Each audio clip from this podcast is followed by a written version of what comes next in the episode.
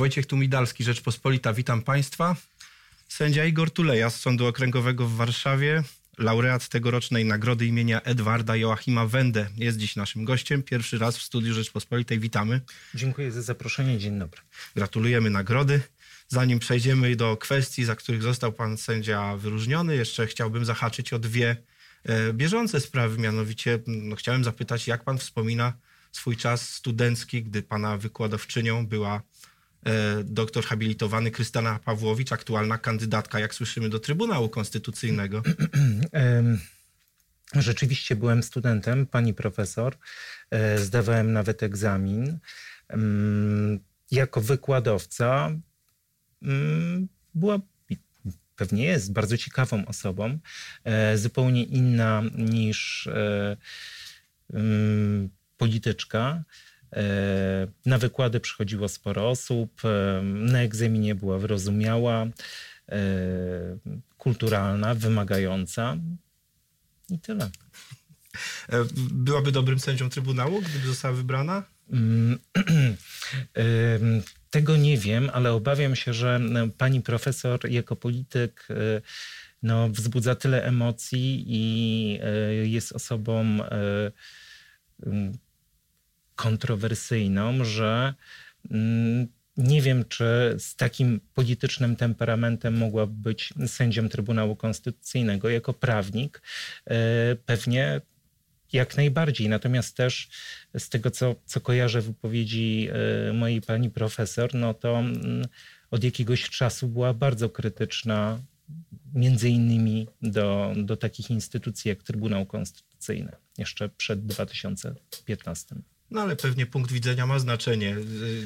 Jest uzależniony od miejsca, w którym się przebywa. No ja sobie też przypominam, jak już tak zeszło na wspomnienia, opinię prawną pani profesor Pawłowicz napisaną, e, napisaną w związku ze sprawą szefów Centralnego Biura Antykorupcyjnego, sądzoną w Sądzie Rejonowym Warszawa-Śródmieście, mhm. zakończoną wyrokiem skazującym, e, w której pani profesor no, poddała ostrej krytyce praktykę CBA, które wytwarzało dokumenty E, fałszywe, mające legalizować nie tylko mm, pracowników, współpracowników biura, ale też jakby mm, mm, e, tworzyć fałszywe e, dokumenty różnych instytucji, samorządu terytorialnego, na podstawie których potem się robiło operacje specjalne. Zarówno ona, jak i Zbigniew Wasserman, nieżyjący już, E, krytykowali to i długo się zastanawiałem, która profesor Pawłowicz znalazłaby się w Trybunale, bo może właśnie ta, która jakby no, z chłodnym szkiełkiem i okiem naukowca potrafi spojrzeć na różne zagadnienia, nawet takie, co do których jako polityk miała inne zdanie.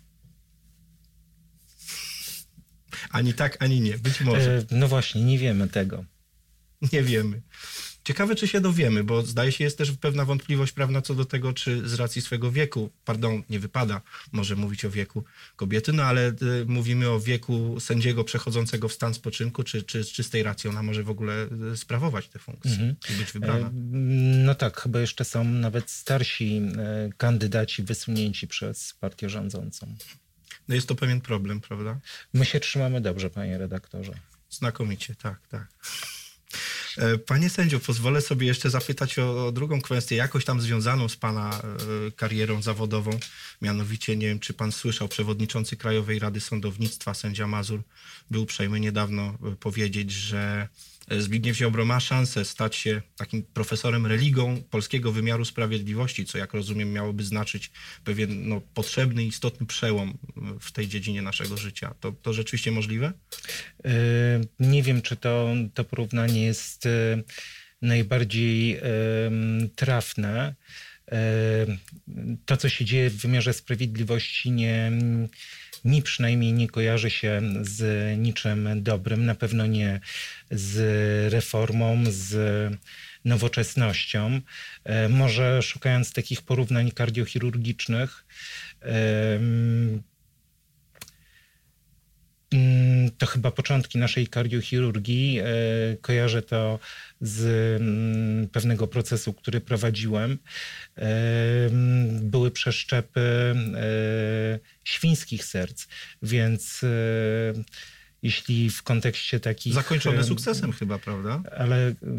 Krótkotrwałym. Krótkotrwałym, tak i dla pacjenta pewnie tak, dla zwierzaka nie.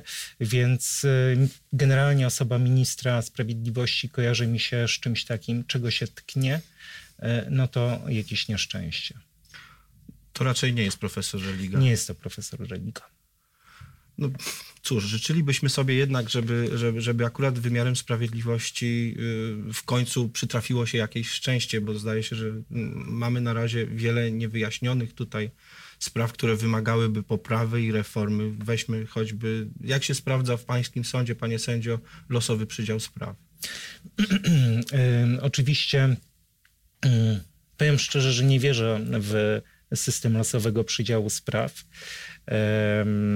Nie znamy algorytmu, nie wiemy jak to działa, jest to absolutnie nietransparentne. Na Pana przykładzie jakieś sprawy Pana omijają, które nie powinny omijać nawet, albo odwrotnie? Nawet tego, powiem szczerze, e, nie obserwuję co do mnie trafia albo co powinno trafić. Natomiast jeśli coś nie jest jasne, jeśli e, ukrywa się, e, nie mówi się jak jakiś system działa, no to mi, można mieć wątpliwości, czy on rzeczywiście działa rzetelnie. Przed e, tymi zmianami przecież również funkcjonował e, losowy przydział spraw i strony, jeśli miały wątpliwości, mogły zweryfikować, czy sprawa została uczciwie przydzielona, uczciwie trafiła do sędziego referenta. Jak mogły to zweryfikować? Była lista alfabetyczna z nazwiskami sędziów. E, sprawa trafiała do sądu, były prezentaty biura podawczego, można było sprawdzić, kiedy dana sprawa trafiła do danego wydziału, czy rzeczywiście została przydzielona pierwszemu sędziemu, który był e, na liście i myślę, że jeśli ktoś był zainteresowany, nie miał problemów, żeby to zweryfikować. A nie było tutaj takiego zagrożenia, że może gdzieś w sekretariacie w odwrotnej kolejności się te prezentaty nada i w związku z tym jakaś sprawa trafi na kogoś albo kogoś ominie? Wydaje mi się, że nie. Oczywiście, jeśli bylibyśmy zwolennikami spiskowej wizji dziejów, no to można sobie wyobrazić jakiś wieloosobowy układ w sądzie, na biurze podawczym, w wydziale, nie wiadomo gdzie jeszcze, który coś kombinuje z przydziałem spraw, ale myślę, że to zawsze można było sprawdzić i ustalić. Jak się teraz sądzi w Polsce, panie sędzio? Łatwiej, gorzej, lepiej, wolniej, szybciej? no wszyscy o tym mówią, że jednak te procesy y, nie toczą się szybciej, że te zmiany, które są dokonywane w wymiarze sprawiedliwości, w sądownictwie, no to jednak nie służą temu, żeby ten sąd był bardziej przyjazny obywatelom, tylko te zmiany polegały na tym, że kluczowe stanowiska zostały e, obsadzone zaufanymi e, polityków. Czy sądzi się lepiej? No, y, jest pewna presja. Jak ja byłem aplikantem i mieliśmy y, zajęcia z doświadczonymi prokuratorami czy sędziami, no to oni uprzedzali nas, że jak będziemy sędziami, no to musimy się liczyć z atakami ze strony świata przestępczego, z grup, ze strony grup przestępczych, które, o których wtedy było głośno, a tu nagle okazało się, że jakby takie najbardziej realne zagrożenie, stałe zagrożenie, to jest zagrożenie ze strony polityków, E, czy nawet własnego ministra Sprawiedliwości. No ale gdyby był pan aplikantem, to pewnie połowa lat 90., jak dobrze kojarzę. XX wieku, żeby nie było wątpliwości. XX wieku.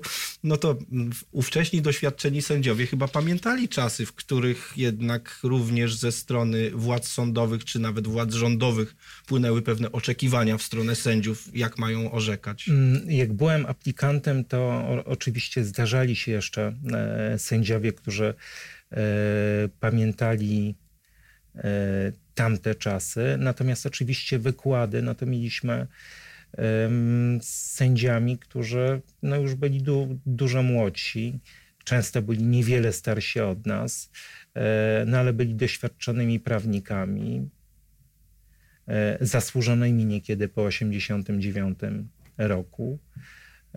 No i oni się dzielili naszą wiedzą. Dobrze się dzielili? Lepiej niż teraz mogą? Nie narzekam. Myślę, że, że dzielili się dobrze. E, wówczas w ogóle ten system szkolenia inaczej wyglądał. Teraz wszystko jest scentralizowane. E, chyba no nie, no tu już nie chcę wychodzić na starego zgreda i powiedzieć, że wtedy było lepiej. No, mhm. wyjdę na dziada. Inaczej było. Było inaczej. Panie sędzio, został pan nagrodzony nagrodą imienia Edwarda Wendy, adwokata zasłużonego wielce zarówno dla, dla, dla wymiaru sprawiedliwości, jak i dla świata politycznego, bo przecież był także e, politykiem za niezłomną postawę w obronie konstytucyjnych wartości państwa prawa i niezależności sądów oraz za sztukę jasnego uzasadniania swych orzeczeń. I odbierając tę nagrodę, wspomniał Pan, że to może mieć pewien związek z tym, że właśnie w naszych trudnych czasach rodzi się nowy typ sędziego. Nazwał go Pan sędzią obywatelskim. Co Pan miał na myśli? Kim mhm. jest sędzia obywatelski? Mhm. Zacznę może od tego, że uważam, że ta nagroda tak naprawdę jest dla e, wszystkich tych, którzy walczą o te wolne sądy, dla e, obywateli, którzy stali pod Sądem Najwyższym, dla e, Stowarzyszenia Justicja, Temis, dla prokuratorów z Lex Super Omnia. Trafiła do mnie, pewnie ja mam najbliżej, jestem z Warszawy. E, typ, nowy typ sędziego, sędziego obywatelskiego. Mam wrażenie właśnie, że coś takiego w ostatnich latach rodzi się, powstaje na naszych oczach, mniej więcej od 2015 roku. To jest sędzia, który jest e, otwarty, sędzia, który stara się czy próbuje rozmawiać z obywatelami, sędzia, który e, nie ogranicza swojej aktywności wyłącznie do sali sądowej, nie zamyka się w budynku sądów, ale też wychodzi do ludzi, rozmawia z nimi, spotyka się z nimi, dyskutuje, e, próbuje e, przekazać tym ludziom mm, e, to, w jaki sposób sędziowie rozumieją prawo, to, co jest cenne dla sędziów, ale też od tych ludzi uczy się, jak oni widzą prawo, jakich zmian oczekują. Co z tej nauki wynika? E, ja myślę, że to jest olbrzymia edukacja dla sędziów którzy uczest- i prokuratorów, którzy uczestniczą w Ma tych... Ma pan jakieś praktyczne e, obserwacje? Co, co, co tutaj się takiego okazało, czego sędziowie czy prokuratorzy nie wiedzieli, a właśnie dowiedzieli się od ludzi, z którymi, jak pan mówi, rozmawiają? Przede wszystkim oczywiście wydaje mi się, że, że widzę e, co, co obywatelom się nie podoba i nad czym trzeba jeszcze pracować. Czyli oczywiście to, o czym już mówiliśmy wcześniej e, w środowisku sędziowskim, czyli zrozumiały język na sali sądowej, większa kultura sali sądowej. To jest to, co ludzie panu tak, mówili, że tak, stanowi tak, problem, tak? Tak. Jasne przepisy, e, szybkość postępowania no po prostu... No to już postulat do ustawodawcy raczej, no, prawda? Jasne. Jest, e, jest dyskusja. Ja oczywiście przedstawiam nasze racje, mówię, że niekiedy właśnie zastrzeżenia do pracy sędziów e, nie do końca są zasłużone, no bo właśnie choćby za pewne kwestie ponosi odpowiedzialność ustawodawca, no ale to jest taka wymiana poglądów. Wierzę, że to jest kształcące nie tylko dla mnie. Ja się oczywiście tym dzielę w środowisku tymi uwagami, ale też staram się przekazać te wartości, które są cenny dla sędziów i tłumaczę, dlaczego robimy pewne rzeczy, dlaczego bierzemy udział w tej debacie publicznej, dlaczego ta niezależność sądów i niezawisłość sędziów jest ważna. Panie sędzio, to jest tak, że z jednej strony oczywiście no, należy pochwalić sędziów wychodzących z wieży z kości słoniowej, w której do tej pory, jak się zwykło mówić, kwili. E, byli tam wysoko, niedostępni, nieprzystępni, e, skupieni tylko na tym, żeby powiedzieć, kto ma rację, czy w pana przypadku oskarżenie, czy obrona, tak? tudzież pozew, po, po, powód pozwany w sprawie cywilnej. Ale czy taki aktywizm, bo i taką mhm. nazwę słyszymy na, na, na tego rodzaju zachowania, ma swoje granice i gdzie pana zdaniem one przebiegają? Mhm. e, oczywiście. E, nasi oponenci zarzucają nam, usiłują e, przyczepić łatkę polityków. E, mówią, to co robią sędziowie, to jest polityka. Jeśli chcą bawić się w politykę, wynocha z sądów. Natomiast ja uważam, że e, nie jest to polityka. Jeśli my sędziowie wypowiadamy się na temat praworządności, na temat wymiaru sprawiedliwości, nie bawimy się w politykę i to jest nie tylko nasze prawo, ale też obowiązek. I to nie jest tak, że e, obudziłem się dzisiaj rano i pomyślałem, e, co by tu zbroić, ale to wynika. E, kiedy jeszcze Krajowa Rada Sądownictwa funkcjonowała, ostatnie posiedzenie w marcu 2018 roku, stanowisko KRS-u, sędziowie bierzcie udział w debacie publicznej, brońcie tych wartości. E, deklaracja sofijska z 2013 roku. E, współtwórcą między innymi była nasza Krajowa Rada Sądownictwa, a wszystko zostało e, uchwalone w ramach Europejskiej Sieci Rad Sądownictwa. Deklaracja sofijska mówi wprost, jeśli zagrożona jest praworządność, jeśli wali się w niezależność, jeśli e, wyśmiewa się niezawisłość sędziowską, sędziowie mają obowiązek brać w tym udział. Całe orzecznictwo Europejskiego Trybunału Praw Człowieka e, dotyczące artykułu 10 Europejskiej Konwencji Praw Człowieka, czyli wyroki Baka przeciwko Węgrom, Wille przeciwko Liechtensteinowi.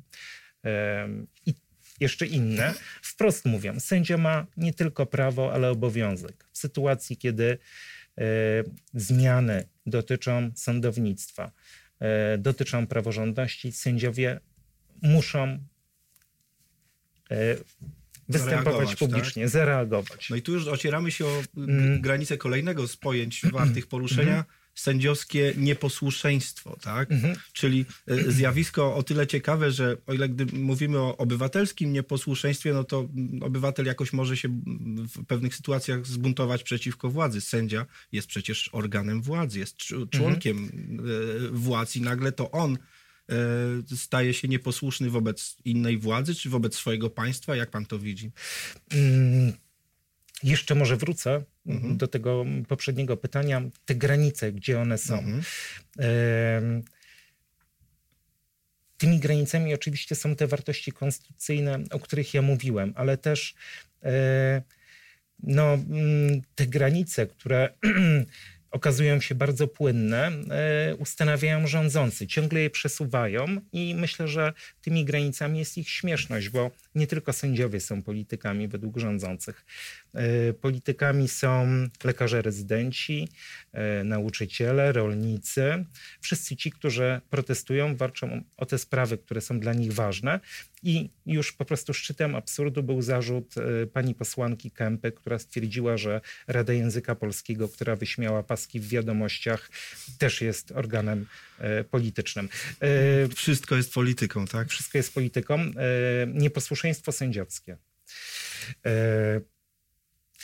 Y, pewnie, no, takie pojęcie też nie, nie zostało wymyślone przez y, justicję, tylko to jest pojęcie, które funkcjonuje y, w doktrynie prawa od wielu, wielu lat. Mm, oczywiście sędzia nieposłuszny musi poruszać się w granicach prawa. Nie może pójść na ulicę, protestować, palić komitetów, tylko... Ale świeczkę zapalić pod jakimś tak? Oczywiście, że świeczkę może i uważam, że, że to jest honor dla sędziów, że mogliśmy stać obok obywateli, że nie zostaliśmy przegonieni. Sędzia musi jakby funkcjonować w granicach prawa, czyli albo interpretować to prawo e, w taki sposób, aby e, było zgodne z duchem e, ustawy zasadniczej, żeby przede wszystkim chroniło obywatela, albo wprost w tych swoich rozstrzygnięciach odwoływać się do konstytucji. Tu postawimy kropkę, choć wypadałoby dać przecinek albo trzy kropki i kontynuować nasze spotkanie. Dziękuję za dzisiejszą Dziękuję. rozmowę. Sędzia Igor Tuleja z Warszawskiego Sądu Okręgowego, laureat nagrody imienia Edwarda Joachima Wende, był dzisiaj naszym gościem. Wojciech Tumidalski, dziękuję, do zobaczenia. Dziękuję.